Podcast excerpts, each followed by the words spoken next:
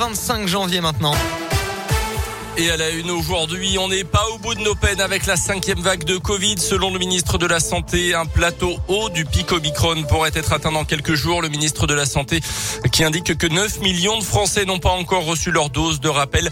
La vague d'hospitalisation, elle restera très lourde jusqu'à la mi-mars avant une baisse progressive et très lente d'après le président du conseil scientifique, Jean-François Delfrécy, qui évoque également l'apparition d'un sous-variant Omicron BA2. C'est son nom apparu en Inde où il serait en train de devenir majoritaire, mais on ne connaît pas encore sa dangerosité précise.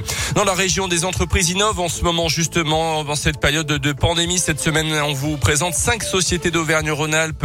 Leur particularité, la crise leur a donné de bonnes idées. Deuxième, deuxième épisode aujourd'hui avec la société DTF Médical. L'entreprise basée à Saint-Etienne développe des dispositifs médicaux dans la santé depuis les années 50. Et avec la pandémie, elle a donc ajouté une nouvelle corde à son arc en proposant une solution clé en main pour les collectivités ou les entreprises qui veulent organiser des campagnes de dépistage pour leurs salariés. Elle se présente comme la seule entreprise à proposer ça en France en ce moment. Il suffit de mettre à disposition un local et l'entreprise s'occupe du reste. Écoutez les explications de Franck Ferrua, le directeur marketing de la société.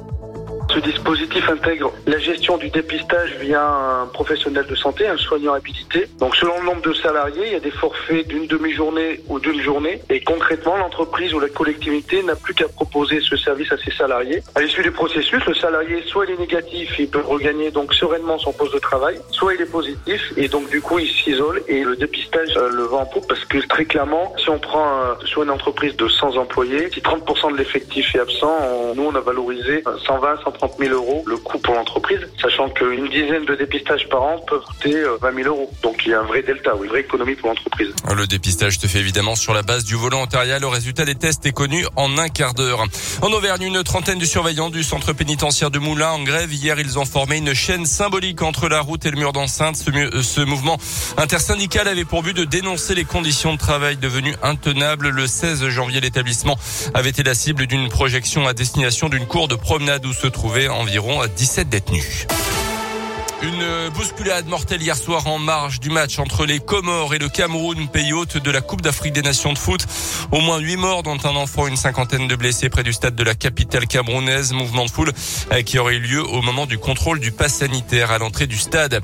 Notez que les deux joueurs du Clermont Foot, Momo Bayo et Jim Alevina, sont sur le point de revenir en Auvergne. Leur pays, la Guinée et le Gabon, ont été éliminés justement de la Coupe d'Afrique des Nations en huitième de finale. Du avec la dette victoire des Bleus hier à l'Euro 36-27 contre contre le Monténégro. L'équipe de France, championne olympique en titre l'été dernier à Tokyo, euh, conserve donc ses chances de se qualifier pour les demi-finales du tournoi. Prochain match contre le Danemark demain soir. Merci Colin, l'actu reviendra à 9h30.